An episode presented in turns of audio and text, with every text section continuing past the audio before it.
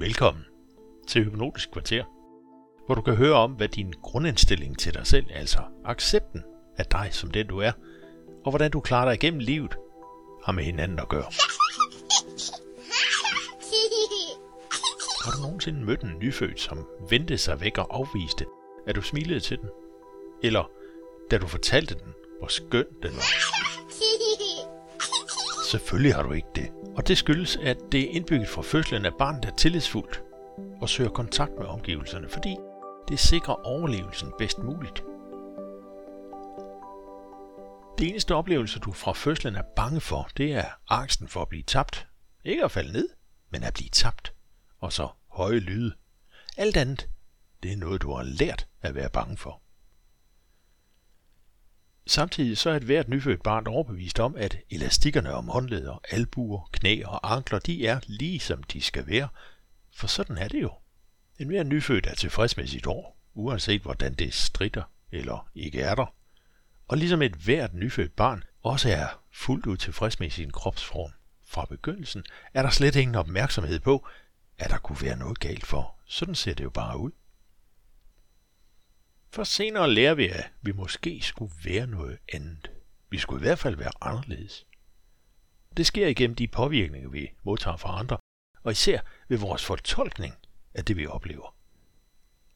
Og på den måde undergraver vi troen på os selv. Det er alt for let og for forsimplet automatisk at anklage forældrene for at have gjort for lidt. For selv i de mest velfungerende familier, med de mest omsorgsfulde forældre, der vil der være indtryk, som fremkalder ideen om at være for lidt, for meget, for tyk, for tynd, for glad, for ked, eller i hvert fald for forkert. Og det ligger i den funktion i vores sind, der skal sikre, at vi er socialt accepteret. Dengang styresystemet blev udviklet for flere hundrede tusind år siden, der var det altafgørende at være sammen med andre, for at vi kunne overleve. Der var farlige dyr omkring os, og andre grupper af mennesker kunne være farlige, fordi der var mangel på føde og styresystemet er ikke opdateret siden, og derfor påvirker for eksempel mobning os så voldsomt. Og det er fordi naturen i os tror, at vi er på vej til at blive udelukket fra fællesskabet. Derfor finder vi os nogle gange i forhold og omstændigheder, som vi har det dårligt med. Mange af de stressreaktioner, jeg møder hos mine kunder, de skyldes hovedsageligt, at de troede, at de ikke var gode nok, dygtige nok, vidende nok, hurtige nok, effektive nok, og det fremkalder lidt en følelsesmæssig reaktion, der over tid begrænser den der medfødte tro på, at man er accepteret og måske ligefrem elskelig. Med tiden, under det vedvarende pres, så kan selve ideen om helt enkelt at være for lidt, og i hvert fald forkert at være utilstrækkelig, udvikle sig. Og har den idé først fået tag i dig, så kan det være vanskeligt at komme fri af den igen ved egen hjælp. Det hænger mest af alt sammen med, at du for selv at slippe den gamle løsning, er nødt til at tænke på den. Og derved forstærker du i virkeligheden bare de nerveforbindelser, din hjerne har skabt, mens problemet udvikler sig. Det sker, fordi din hjerne den er konstrueret til at begrænse energiforbruget mest muligt. Vaner og rutiner bruger mindst mulig energi, så hjernens neuroner, altså nervecellerne, forbinder sig i de rutinemæssige forbindelser, som du anvender mest – at du så beslutter dig for, at nu skal det være anderledes. Nu vil du være mere selvsikker, sige din mening, afvise ubrugelig kritik osv. Det kræver for din hjerne en enorm indsats. Din beslutning gør, at neuronerne nu skal til at finde nye forbindelser, der kræver mere energi. Og følgen er, selvfølgelig, at den gamle rutine vender tilbage, som måden du både er og gør. Og hvad har det så med det nyfødte barn at gøre? Ser du, en hver idé om, at du ikke er nok, kan, ved, når nok, det er noget, du har tillært dig. Som nyfødt var du helt sikker på, at du var nøjagtig, som du skulle være, for de voksne smilede, og de rørte ved dig, fortalte dig, hvor smuk og enestående du var, fortalte dig, hvor meget de elskede dig, og du troede på det, for det føltes rart. Og de må jo vide det, siden de havde opnået at blive voksne. Det betyder, at alle begrænsende idéer om dig selv, og om du kan være bekendt at sige din mening, hvis nu nogen bliver stødt eller vred eller ked, eller om du kan tillade dig at sætte grænser for, hvad du vil acceptere fra andre, alene er noget, du har lært dig selv at tro på. Der kan være mange grunde til, at du valgte at tro på det. Og uanset hvor gyldige de grunde så var dengang, så er effekten, at du accepterede det som om det var sandheden om dig. I virkeligheden er det bare idéer og handlemønstre, du har vendt dig til. Når du ser tilbage på, hvad de mønstre så har givet dig, så er jeg sikker på, at du forstår, at det meste var for at passe ind i et miljø. En gang for længe siden, der ville du finde en plads i et eller andet miljø, som måske ikke engang findes længere. Det synspunkt det er særligt tydeligt, når jeg for eksempel arbejder med mennesker, der ønsker at stoppe med at ryge. De fleste de begyndte, da de var mellem 12 og 15 år gamle, og mange af dem, fordi nogle i deres omgangskreds truede med, at ellers ville de aldrig være sammen med dem mere. Så det virkede som en god idé at begynde at ryge, fordi der var nogen, de så op til, som var rygere. Når jeg under hypnosen spørger den yngre udgave af personen, der står der med sin første smøg og ikke har tændt den endnu, hvor mange af dem, der står rundt om og presser på for, at den skal tænde og tage det første sug, den som voksen, der sidder her i stolen, stadig har kontakt med, så er svaret, og ja, man kan sagtens tale under hypnose, ingen af dem. Der går det op for personen i stolen, at det mest af alt var en illusion. En løgn, den havde købt ind på. Løsningen med at ryge kan så slippes fri, som den skrøne den var. Præcis på samme måde gælder det for din idé om, at du ikke kan tillade dig at sige din mening, eller at du ikke er tilstrækkelig, eller at du var for tyk til at blive elsket, eller for tynd, eller for rødhårdt, eller noget helt andet. For selvfølgelig er du allerede nok. Hvis du har vendt omgivelserne til, at du for eksempel altid er medgørlig og taler blidt, accepterer deres idéer uden at stride imod, så vil nogle af dem helt sikkert blive overrasket, når du pludselig agerer anderledes. Kan de ikke acceptere, at du ændrer stil og holder fast i dig selv, ja, så er spørgsmålet måske mere, om de var ved at have samle på. Og skulle det nå dertil, hvor relationen må bryde, så overvej, hvad du har mistet.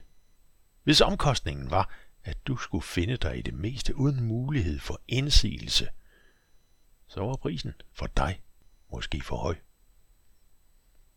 Også her har jeg mødt hypnosen som en enkel, mild og effektiv metode til at lære at sætte grænser på en ordentlig måde, så selvrespekten smitter af hos omgivelserne.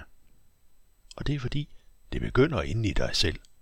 Har du svært ved at tro på, at du er værdifuld og fortjener at blive set og hørt, ja, så vil andre have lige så svært ved at tro på det. Jeg ser det også ved mennesker med stresssymptomer. De har igennem længere tid vendt sig selv til, og især kolleger og ledelse, at de giver lidt mere af sig selv. De fremstår som de stærke, der kan klare mest, og derfor får de for eksempel flest opgaver. Ofte nogen, der skal presses igennem. Og virkeligheden er snarere, at de var forstående, måske følsomme og havde en indsigt i helheden i organisationen, der lå dem misbrug og de har typisk trænet sig igennem længere tid til netop at fremstå stærke og effektive og fleksible. Sandheden er, at de bare ikke tillod sig selv at sætte grænser tidligt nok og stå fast på egne holdninger, når det ellers havde været det bedste for dem. De satte løsningen og helheden over sig selv. Det er derfor afgørende for din trivsel, energi og overskud til at have det godt, at du vælger, hvad du vil deltage i. Overvej, hvad du vil acceptere, og hvad ikke, og hvorfor. Hvad det koster dig at deltage, og hvad det giver dig. Find frem til, hvornår du synes noget er for meget, og hvad du er i stedet. Træn mentalt, hvordan du vil forholde dig næste gang nogen spørger, om du har lyst til at strække dig endnu mere. Træn også mentalt. Forestil dig, at du dropper alle de sædvanlige opblødende ord. Har du hidtil forsøgt at få dine synspunkter frem uden held, så kan det skyldes, at du har brugt formuleringer i stil med Jeg synes egentlig bare, at det ville være bedre hvis. Og i sådan en sætning, der er der alt for meget elastik. Der er for mange fiktioner, konjunktiver og ønsker, der let kan afvises. Træn en måde at tale på, hvor du slipper fyldordene.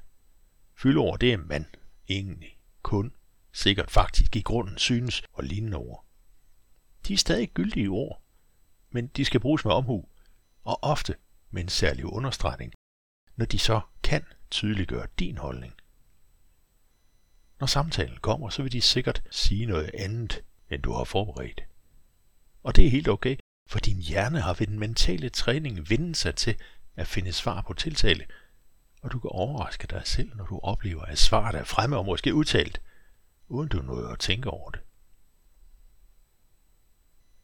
I arbejdet med at finde selvværd, der har jeg stadig ikke mødt en metode, der er lige så blid og virksom til at neutralisere de gamle fejltagelser, de gamle fejlagtige idéer og beslutninger, og erstatte dem med en ny og opdateret selvopfattelse, hvor du kan stå ved dig selv.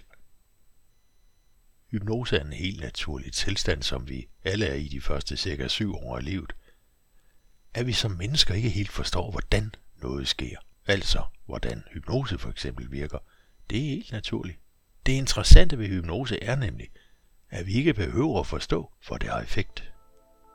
Jeg sammenligner det lidt med, at jeg ikke behøver at være mekaniker for, at min bil gør, hvad jeg er den til, eller være elektriker for at tænde lyset. Talrige studier viser, at mental træning, altså forestillingen om, hvad du kan gøre og sige, er lige så effektiv som den virkelige verdenstræning. Så hvad kan der ske, hvis du træner mentalt at stå mere ved dig selv? Måske nogen vil skabe afstand til dig. Og hvis det var, hvad relationen indeholdt, hvad forholdet kunne bære, har du så mistet noget, der var værd at beholde. Kollegerne eller chefen vil måske fortælle dig, at du skuffer, eller at du er blevet en underlig besværlig størrelse, at du er afvisende nu, i modsætning til tidligere, hvor du var meget nemmere at omgås. Og den slags meldinger tyder mest af alt på, at nogen har ønsket at bruge din venvilje på din bekostning. Måske endda for at de selv kunne opnå en fordel og du er vel mere værd end at være servicefunktion for andre.